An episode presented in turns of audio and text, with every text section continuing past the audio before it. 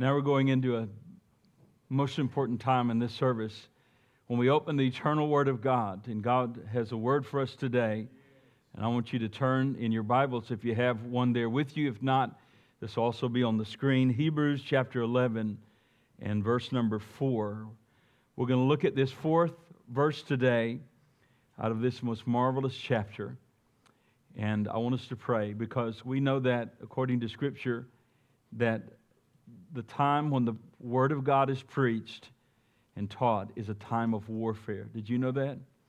Did you know that? Jesus said at this time that, and I'm paraphrasing here, but at this time, as we're going to throw the seed out, we're going to cast the seed out, we're going to sow the Word of God, Jesus seemed to indicate that there was an increased level of spiritual warfare because the enemy doesn't want you to get this. He wants to rob you of the precious seed of the Word of God. So today, let's pray before we read this. Our Father, we humble our hearts before you this day. We set our hearts to tremble at your word. We know that your word is eternal, it's a spirit given book. You breathed this book out, you gave it to men exactly what you wanted them to have and what you wanted us to have. Father, I pray for your presence. We so desperately need the anointing. Anoint every mind and heart in this place. Anoint this, your speaker. And Father, I pray that we would hear and listen as you've said, and we receive everything that you have for our church today. And we ask your blessing on it in Jesus' name. Amen. Amen. I'm going to focus on this fourth verse in this great chapter you know, this is one of the great chapters of the Bible. Some have called it the Great Hall of Faith. We have some great men and women of God in this chapter that have done great things, and we're going to learn about one of these things, one of these persons today. In fact, his life came to a very tragic end. He didn't live a long time, he wasn't an old man. He didn't get to live out his days. In fact, he's the very first martyr. He's the very first one. He is the fourth human being to be born on this planet.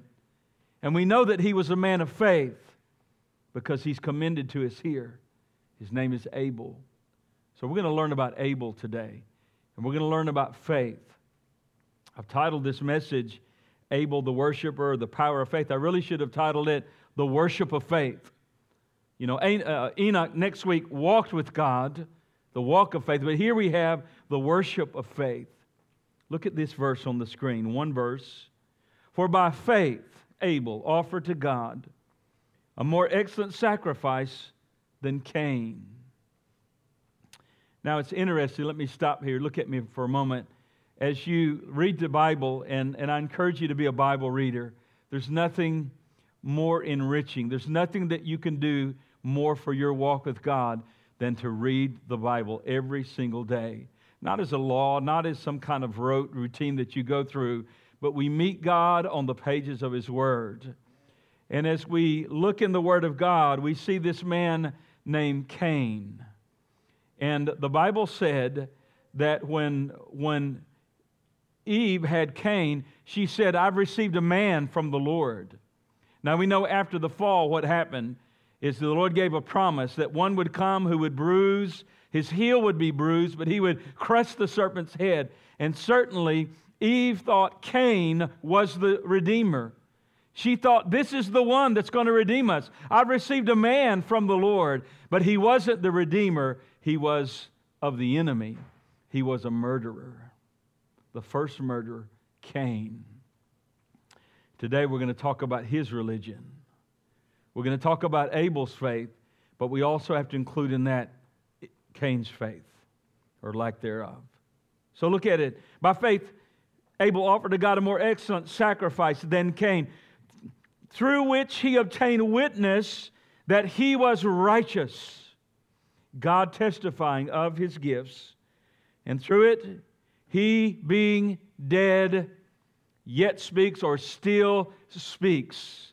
After all these thousands of years, this man, Abel, and his name really means breath or brevity, and he lived a very brief life. And I tell you this Sometimes it's veiled from us. We think death is always going to happen to someone else. But I want to tell you today, though it may be uncomfortable for us, is this if Jesus tarries for his people, every single one of us are going to, are going to have an appointment, and we will keep that appointment. It's appointed a man wants to die, and then the judgment.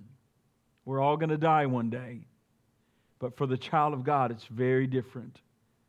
I can't even wrap my mind around someone who dies without Jesus Christ. It pains me to think of this gentleman who hung himself recently, and you know all the story that's been plastered over the news. But my, my thought is that maybe he cried out to God. Maybe he did. I don't know. I know that as wicked as that man was, if he would have cried out to God, the Lord would have saved him. That's how, that's how merciful God is. But what we see here is this story about Abel and his, and his worship. You can peruse over your headlines today. Just open your web browser to your news feed or open a paper, and you, you, you, we're constantly seeing people. Sometimes they're younger, sometimes they're older, sometimes they're in the entertainment industry, sometimes they're in the business industry. But we see constantly those whom the world touts as this person is great. And that's the estimation of the world. But I remind you of this verse in the book of Luke 16 15. Out of the NLT, it says in the last part of that, What the world honors is detestable to God. What the world, what the world says is great is not great in the sight of God. It's not really great. It's, it's an illusion of greatness. It's, it's vainglory, if you will. But as we look at this great chapter, and we're really just step, getting our toes wet into it, aren't we? As we look at Hebrews chapter 11, what we see is who the, who the Lord rather calls great. These people in this chapter are the ones that God is saying to us as His New Testament church Do you want to see what greatness is? Do you want to see what pleases me? Do you want to know how to live? Do you know what, want to know what my estimation is of greatness? I want you to look at this chapter, he says, in a sense. And today we're looking at this man by the name of Abel and the fact the key, the key to greatness in, in the sight of God is faith. Now, think about this. Look at me. Think about this. In our world, people that are great have great power, they have great prestige, they have everything the world has to offer. But do you realize that James says this the poor, the poor are rich. How could God say they're rich? because his value system is completely opposite of what we deem as great and grand and wonderful. The, the poor, it says in James, are rich. They're rich in faith. And what God deems as great is faith. What God deems as great is faith. So, what is faith? How does the Bible define it? How does the Bible illustrate it and describe it. We have it in this chapter in many facets. We have Moses, we have Abraham, we have Joshua, we have Sarah, we have Rahab, all these people who live by genuine faith. But what we know is that the scriptures are put together. We understand when they came through the Holy Spirit to the apostles, they didn't have John 3:16 or Romans 5 and 5 or Romans. There was no verses. There were no chapters. That was given many, many years later. But what we had is Scripture. That's it. The Scriptures. So there wasn't a chapter break from chapter 10 to chapter 11. It was all flowed together. It would be a very, very beneficial exercise to you to every once in a while get a Bible that has no chapter and verses and just read it. It'd be, you'd be amazed at how it opens it up. You can buy them without chapter, without verse. That's how it came to us. And I'm grateful for chapter and verse, by the way. But notice this faith, genuine faith, is not momentary belief. Genuine faith is not, it's not empty confession. You know, it's like the, it's like the young man who was at youth camp. I heard of this recently. The young man, a young a group was at youth camp. The youth pastor took them to youth camp, and then The, the speaker spoke very eloquently, very passionately, gave the altar call very passionately, very movingly, if you will, and, and, and gave the gospel. But the youth pastor listening to it realized that the speaker did not really clearly articulate the gospel. So when the kids went, one of the young men in particular went down and he prayed, and then as they got back to their dorm, the, the youth minister felt he needed to speak with this young man that to see if he understood what he did even. So he was talking to the young man. He said, Well, I saw you went down. And he basically said, You know, I want to make sure that you understand. So he began to share the gospel with him. And he began to say, You know, this is the gospel. The gospel is the power of God to salvation. The gospel is that we believe upon the Lord. We surrender our lives to Him. We do like the Thessalonians. We turn from, to, you know, to God from idols. We need to repent. The Bible taught, he talked to him a little about repentance. And after he explained very clearly the gospel, the young man looked at him and said, I don't know about all that. And when I heard that story, I thought, we are there in many, many lives, maybe millions of lives today, because they've never heard, clearly heard what the gospel demands are. And when they hear what the gospel and what Jesus Christ really demands, I'm, I'm afraid that people may stand up and say, you know, I, I don't want to go to hell, but I don't know about all that other stuff. So, what we have to do is clearly understand what faith really, really is. And what faith is, is, is unwavering faith in our Lord Jesus Christ. Right before chapter 10, uh, 11 that we're teaching out of, you've got chapter 10. Look at what, listen what the end of chapter 10 says, and I'll read it to you. Verse 35. It says, Therefore, do not cast away your confidence, for it has great reward. For you need endurance, not momentary belief, not once and done, not go down in empty confession, not go down and, yeah, I don't want to go to hell, but I really don't want the gospel. I don't want the commands of God. I don't want to follow God. I just don't want to go to hell. That's not the gospel. That's not saving faith. It's an enduring faith. So that after you have done the will of God, that's part of faith, that you may receive the promise. For yet a little while, and he who is coming will come, will not tarry.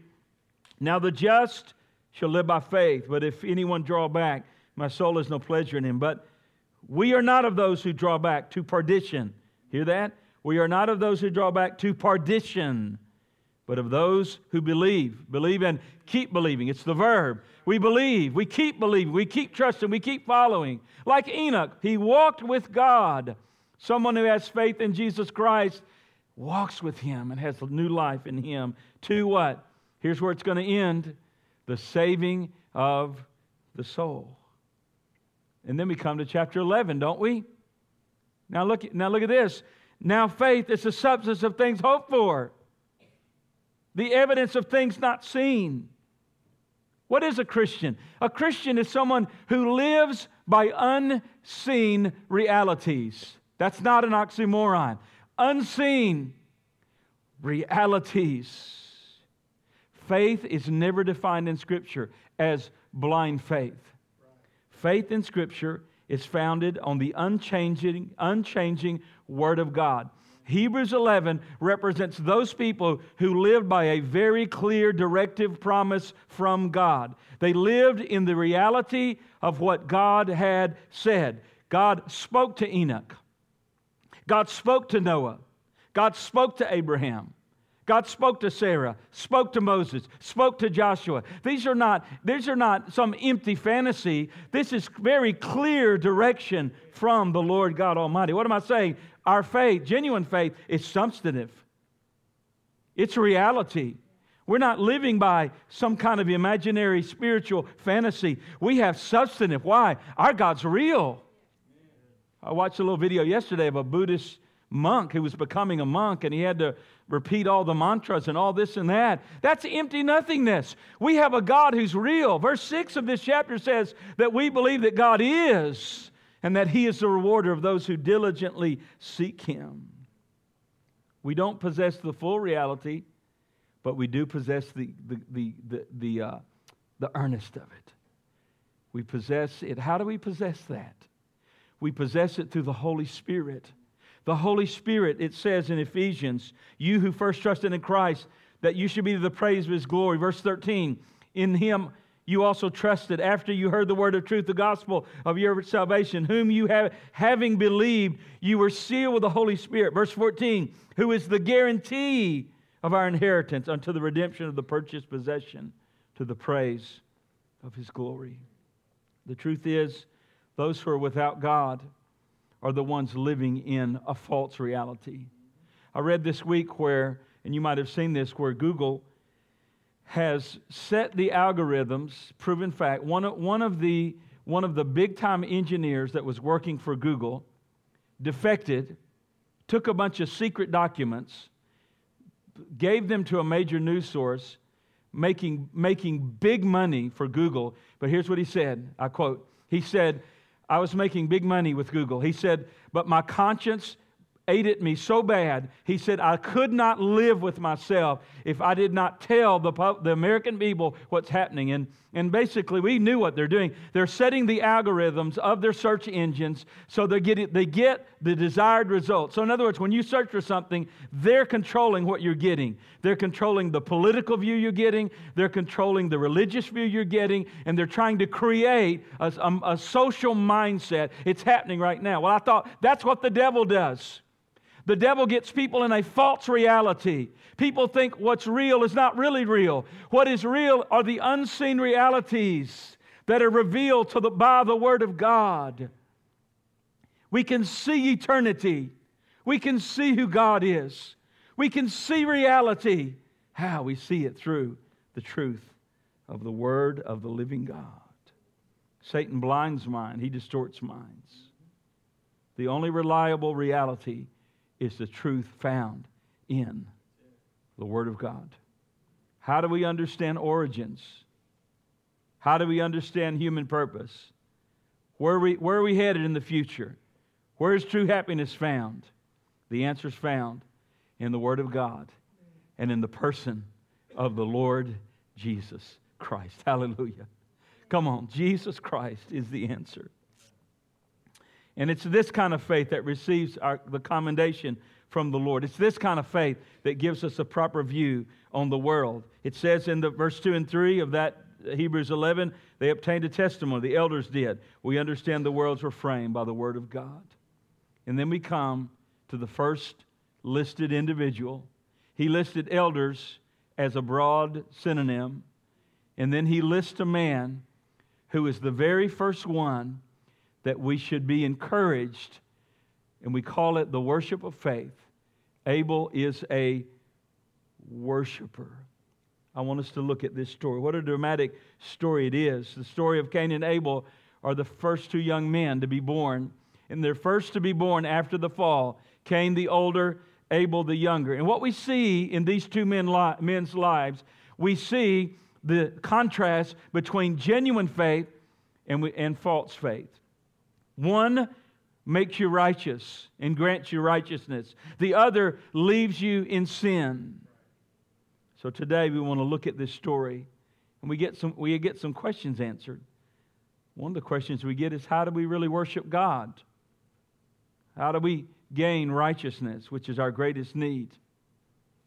And very important, how do I prepare for eternity? Because it's staring us all in our face. Abel the worshiper. First thing I want you to notice, I want you to notice Abel's approach to God. And I'll read a little bit out of Genesis 4, verse 1. And, and Adam knew his wife Eve, and she conceived and bore Cain, and said, I have acquired a man from the Lord. She thinks he's the promised one. But how disappointed she was to watch her sons grow up and watch her second son become a martyr, and her first son is a murderer. The Bible calls Cain evil, from the evil one. Then she bore again, and, and uh, at this time, uh, this time, his brother Abel. And notice, Abel was a keeper of the sheep.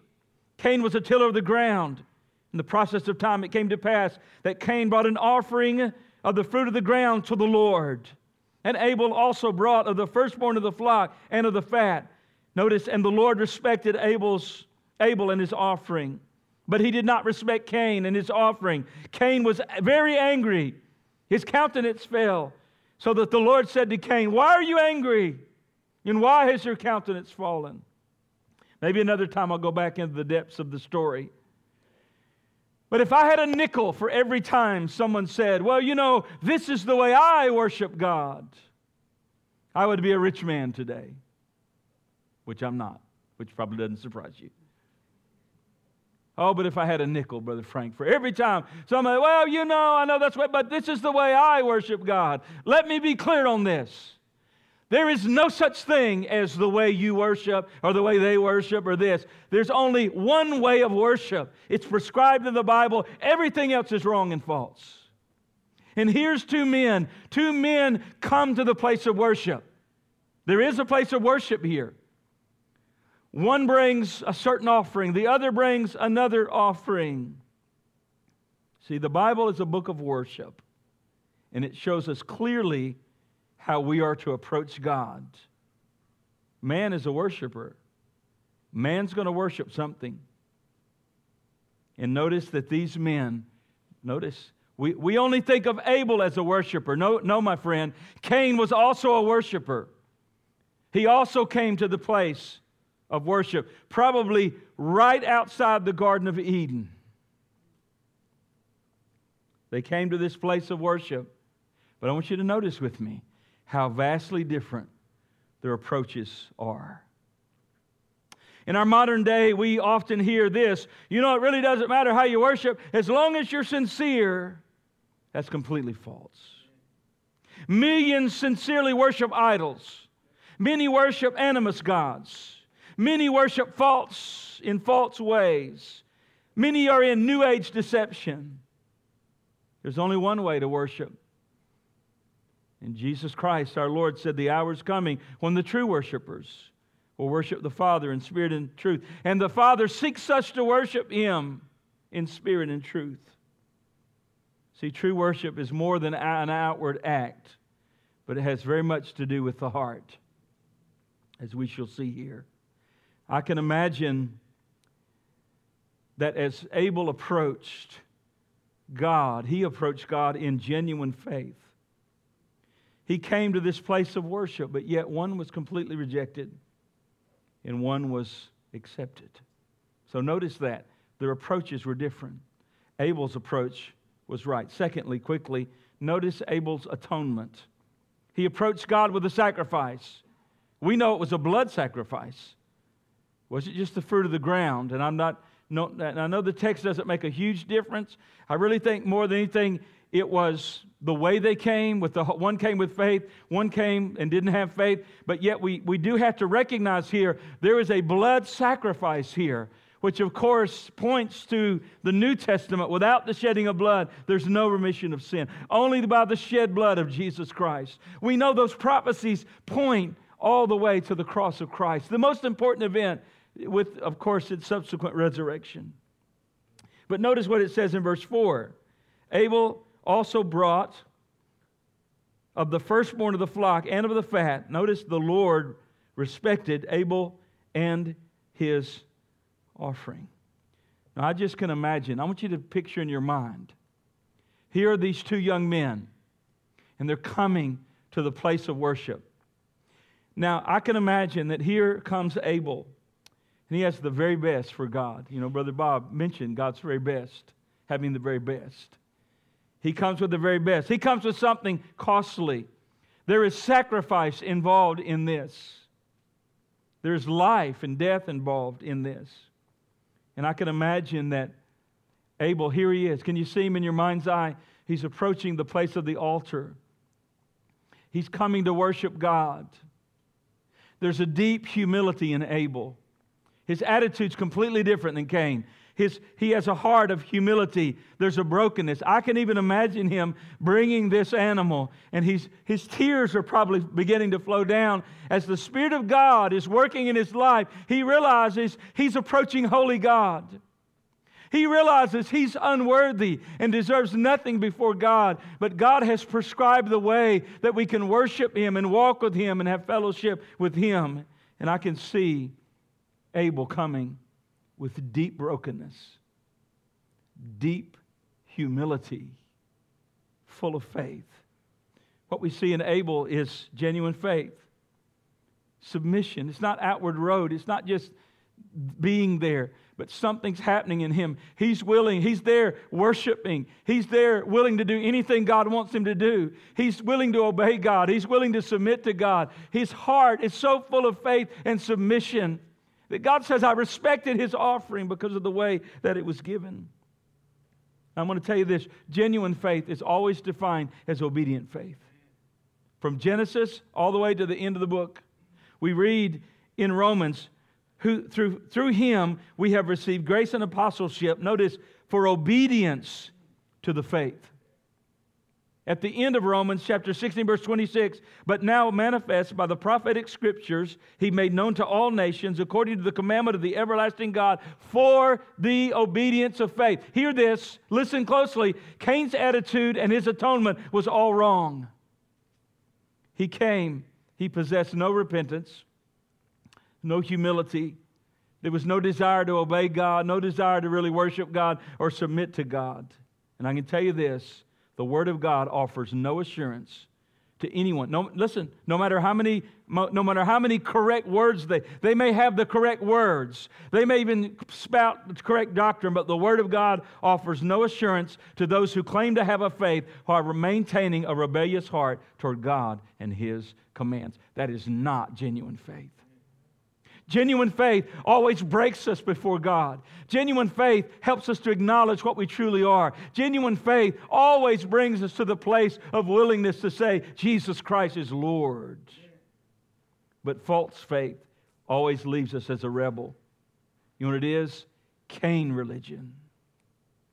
But true faith leads us away from sin and into a transformed heart. Verse 4 again Abel offered to God a more excellent sacrifice than Cain, through which he obtained witness that he was righteous. This is what God said of him. God said Abel was righteous. Now let's do a little background. Here's what happened. The fall happened in Genesis chapter 3. Man separated from holy God and brought sin into humanity. The Lord came and met with them after the fall and gave them a promise. Genesis 3:15. I will put enmity between you and the woman, between your seed and her seed. He shall bruise your head and you shall bruise his heel. And then the Lord himself shed blood. You say the Lord shed blood? The Lord shed blood. It's, it's not there explicitly, but it's implicitly there. It's there Genesis 3:21. I want you look at it closely. Also for Adam and his wife, the Lord God made tunics of skin. And he clothed them. Blood was shed. He clothed them. The tunics were from a slain animal now, what I believe with all my heart, Cain and Abel, from the lips of Adam and Eve, knew the story. They knew the tragedy. They knew what had happened. They knew the fall. They knew what was on the other side of the fall before the fellowship, walking with God in the cool of the evening, mm, mm, a place of perfection. There was no sin, there was no sorrow, there was, there was no turmoil. There was complete unity with God. But look what's happened now. Now, instead of being totally God conscious, we're self conscious. We're broken. But listen, God has showed us it's not hopeless. Boys, Cain, Abel, listen, it's not hopeless. You can still have fellowship with God. You can still walk with God. It's not hopeless for you, but there's only one way. This is the way to approach God. This is the way sin can be atoned for. See, because what we're doing is we're looking back to the cross. They were looking toward the cross. The same faith they needed is the same faith I needed. I wasn't in Jerusalem when Jesus died, but I have faith to believe that it is, it is true. These boys knew. Cain knew how to worship God. Abel knew how to worship God. Abel said yes. Cain said no. I'll do it my own way. I don't believe it.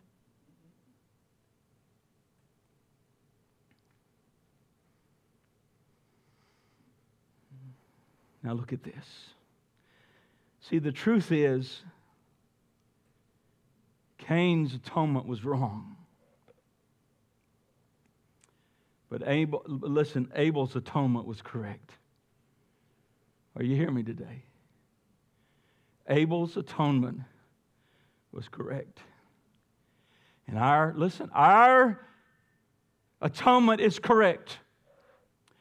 Because if it's the atonement found in Romans 3 21 through 26, where it talks about Jesus being our propitiation, we got it right because it comes out of this book right here. Ours is right. Come on, if you have Jesus, that's the right atonement.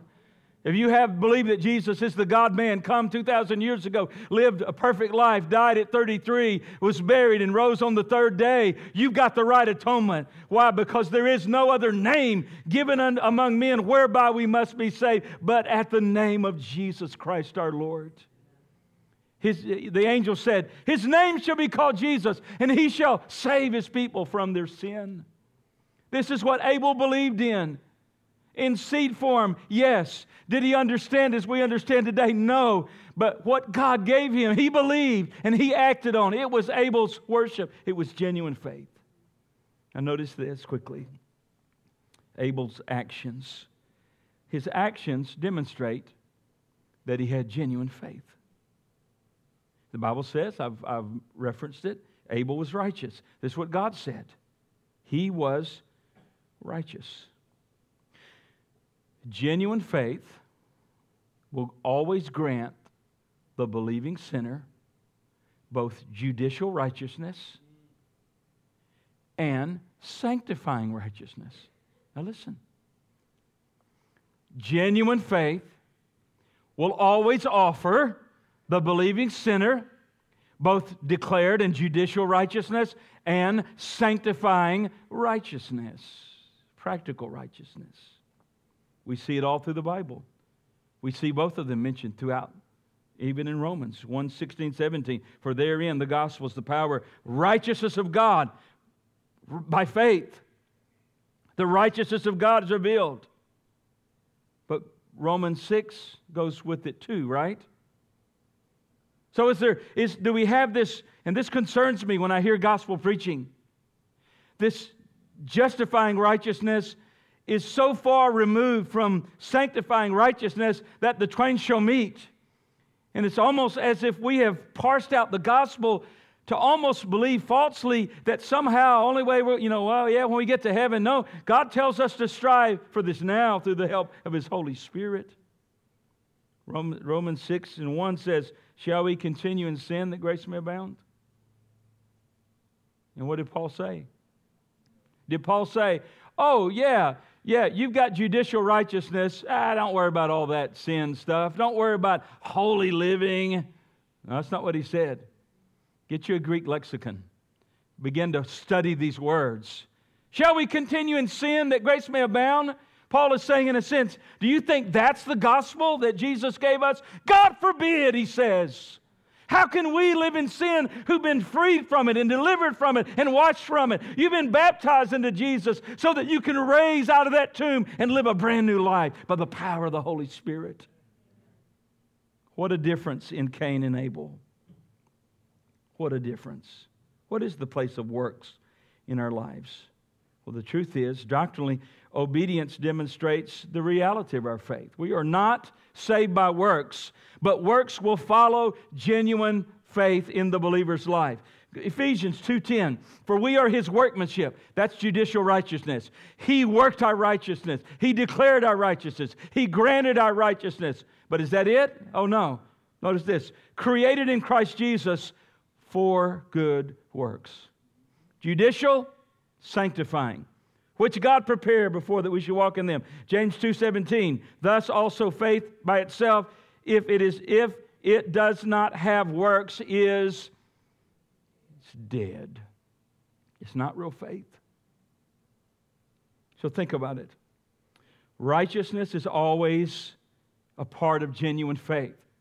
Both the judicial in both the practical, the sanctifying. Yes, the sanctifying part. Many are on different levels. We grow it different ways, absolutely. But it's not just judicial righteousness, it's also practical righteousness. Because, in, listen, in Hebrews chapter 11, what we have is a demonstration of genuine faith. So let's just look at it. Noah was called a preacher of righteousness. Enoch walked with God, and he declared to those in his day, according to Jude, that they, what they were doing was wicked and God was going to judge them. Abraham lived a separated life as a pilgrim living in a tent. Moses, it says, forsook the world, choosing not to enjoy the pleasures of sin, but to serve God. Rahab completely separated from the evil Canaanites and joined Israel. What does it say of the others? Others were tortured, not accepting deliverance. They obtained a better resurrection. Verse 36 of Hebrews 11. Still others had trial, co-mockings, scourgings, yes, and chains and imprisonment. They were stoned, they were sawn in two, they were tempted, they were slain with the sword. They wandered in sheepskins and goatskins and destitute and afflicted and tormented, whom the world is, whom the world was not worthy. They wandered in deserts and mountains and dens and caves of the earth. So if Hebrews 11 describes the lives of those who possess genuine faith. And our, and our faith is completely different than what's described there. Is it, is it real faith? I don't think it is. Here's what, just take this with you pursue peace with all people and holiness, without which no man will see the Lord. That verse is in Hebrews 2, next chapter, right?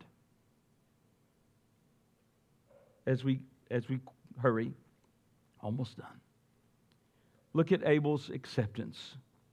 The Lord accepted Abel's offering. Now, it doesn't say how he knew that he accepted it. I have my, what I guess, you know what I think it was? Fire. I think it was fire. How did, here's these boys standing here. Abel offers his offering, the, the, the, the lamb, the, the slain animal. Cain offers the fruit of his hands, the fruit of the ground. And those boys both knew the Lord accepted one of those offerings, He rejected one of those offerings. How did those gentlemen know? I believe it was fire fire. You say, why would you say that when the text doesn't say that? It's only uh, me surmising, but l- listen to some other passages in Scripture. Leviticus 9:24. The fire came out from before the Lord and consumed the burnt offering. Judges 6:25 or 21.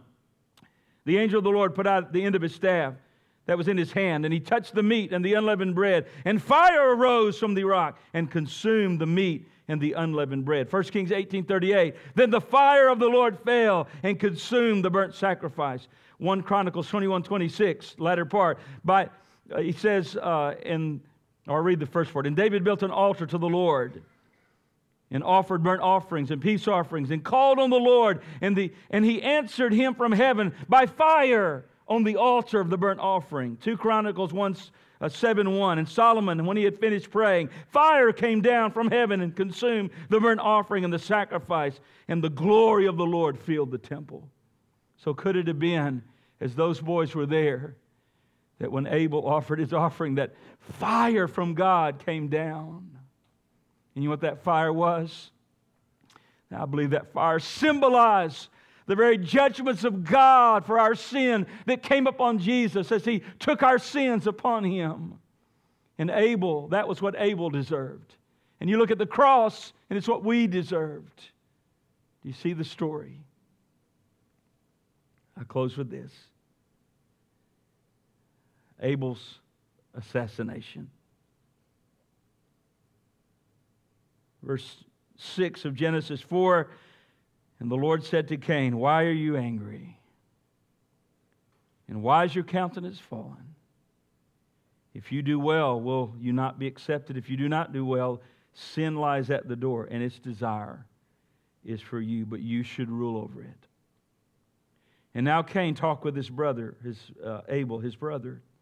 And it came to pass when he was in the field, Cain rose up against Abel, his brother, and killed him. Premeditated. I believe with all my heart. He ruminated over this. We don't know how long days, weeks, months, years, who knows? But we know this, this murder got in his heart. And then the Lord said to Cain, Where, where is Abel, your brother? And he said, I do not know. Am I my brother's keeper? Look how, look how callous this man is. And he said, What have you done? The voice of your brother's blood cries out to me from the ground.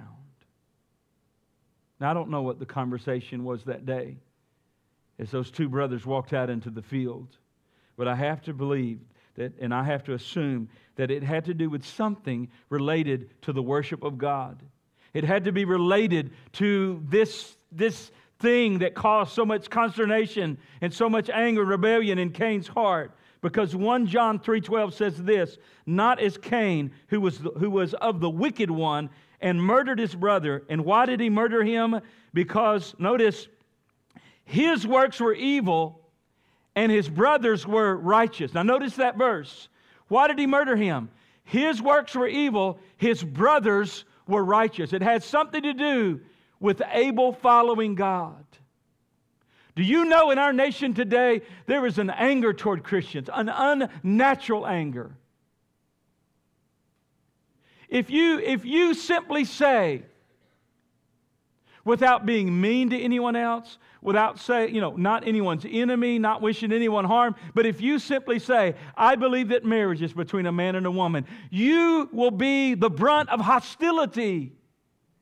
It's unnatural because it's demonic. And I just predict I can't say I prophesy, but I'm, I'm about that far from saying I would. If the Lord tarries in the decades ahead, it's going to cost you to follow Jesus Christ. And it will be the best thing that ever happened to our modern church in America because it's going to purify the church and it's going to get out the mushy middle. You know what the mushy middle is in the church? The mushy middle is in the 50s when it was fashionable to go to church.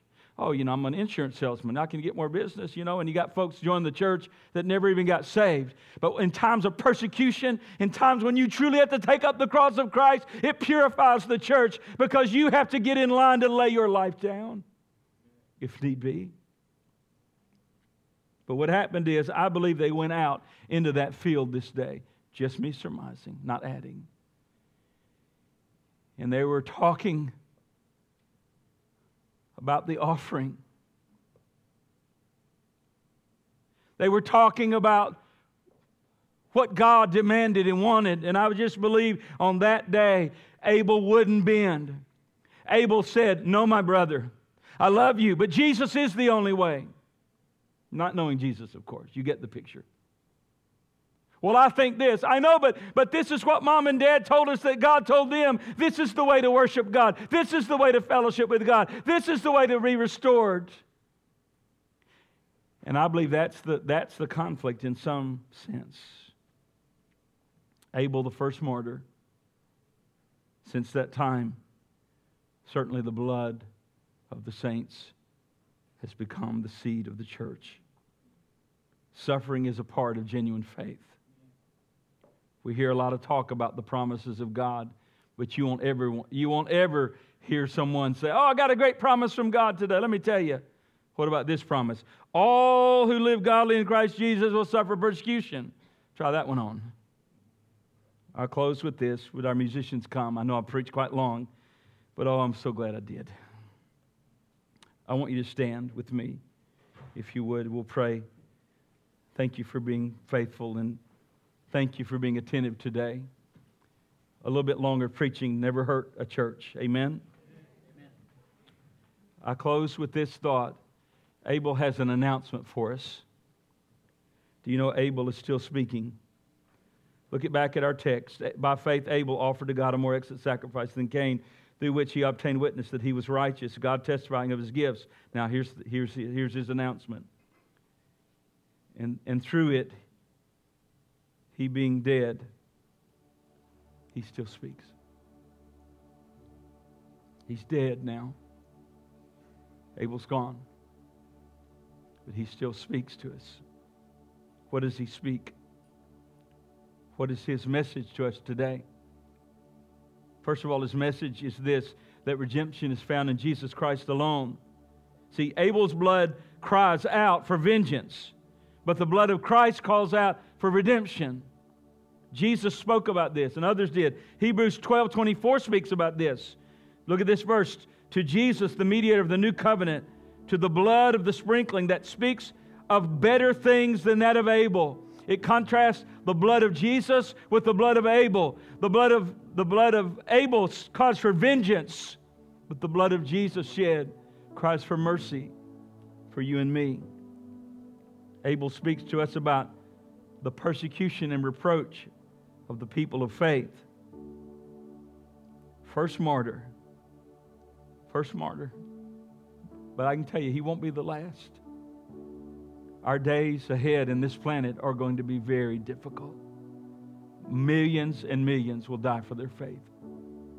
More people are dying for Jesus Christ now than have ever died in the history of the earth. But you don't hear about it, but it's happening around the world. And Abel speaks to us about eternal life. Though he's dead, he still speaks. And one of the reasons he speaks is he's not really dead. Dead physically, yes. He's not really dead. He's still speaking because he is in the presence of God. Jesus said it I'm the resurrection and the life. And he who believes in me, though he die, he shall live. It's the worship of Abel. I think what we should do, I know that we have come to the altar previously, but I think what, what I feel in my heart is the way that Abel came to God, he came in genuine faith, sincerity. His worship was real. Why don't we just take a moment here, right where you're standing there? and just take a moment and, and really bring that kind of genuine faith that, Lord, I love you. I worship you. Lord, I'm, I'm flawed, many mistakes, but Lord, I, I sincerely come to you. Could we just do that? Could you just right there?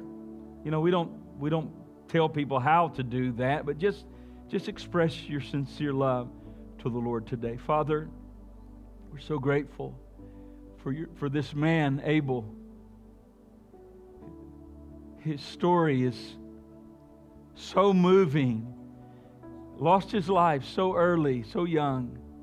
But yet, he didn't waste his life. And Lord, no life that served, has surrendered and serves you is ever a waste, no matter if, it's, if they don't have a lengthy life or not. Lord, it's worth it to serve you. And Lord, we bring our worship, we bring our love to you today. Pray, God, that we would be firm in our faith like Abel, that we would have the worship where we're righteous and truly striving by your help, of course, by your grace, of course, but to be holy and godly and to strive to obey you in all things. And we bring blessing to you. Father, I thank you for this wonderful day. We sense your presence in our prayers and our worship and our sharing together in the Word of God. Thank you for the presence of the Lord that you've graced us with this in this place. I would say to you as our heads are bowed that if the Lord is dealing with your heart, if you're not saved, if you do not know Jesus Christ as your Savior, I would love to pray with you at the conclusion of this service. If you once walked close to God and you've drifted away and you'd say, Pastor, I just really need to talk with someone, I need to be restored, I'm struggling I know I'm saved, but I'm struggling. I'd certainly love to personally pray with you. I'll be up here to pray with you. But if you've never known Christ, if you are, if you know that if you died today, that you would die lost and go out into eternity without Christ, I'm, I'm going to just emphasize you're in a dangerous place. You're in a dangerous place for the sake of Christ and His blood. Do not leave this place without coming and talking to me or one of our leaders that we can lead you to Christ and salvation. We can show you what that is. We care for you. We care for your soul. More than importantly, Jesus died and He cares eternally for us. So, Father, today as we conclude this service, I pray that salvation would take place. If there's a need of salvation here, that you would save, that you'd redeem, that you'd restore the backslider, that you'd save that lost person, that maybe they think they can't even be saved. Maybe they feel like they've sinned too greatly, but that's a lie from the enemy because where sin abounds, grace does much more abound. And for this we thank you today.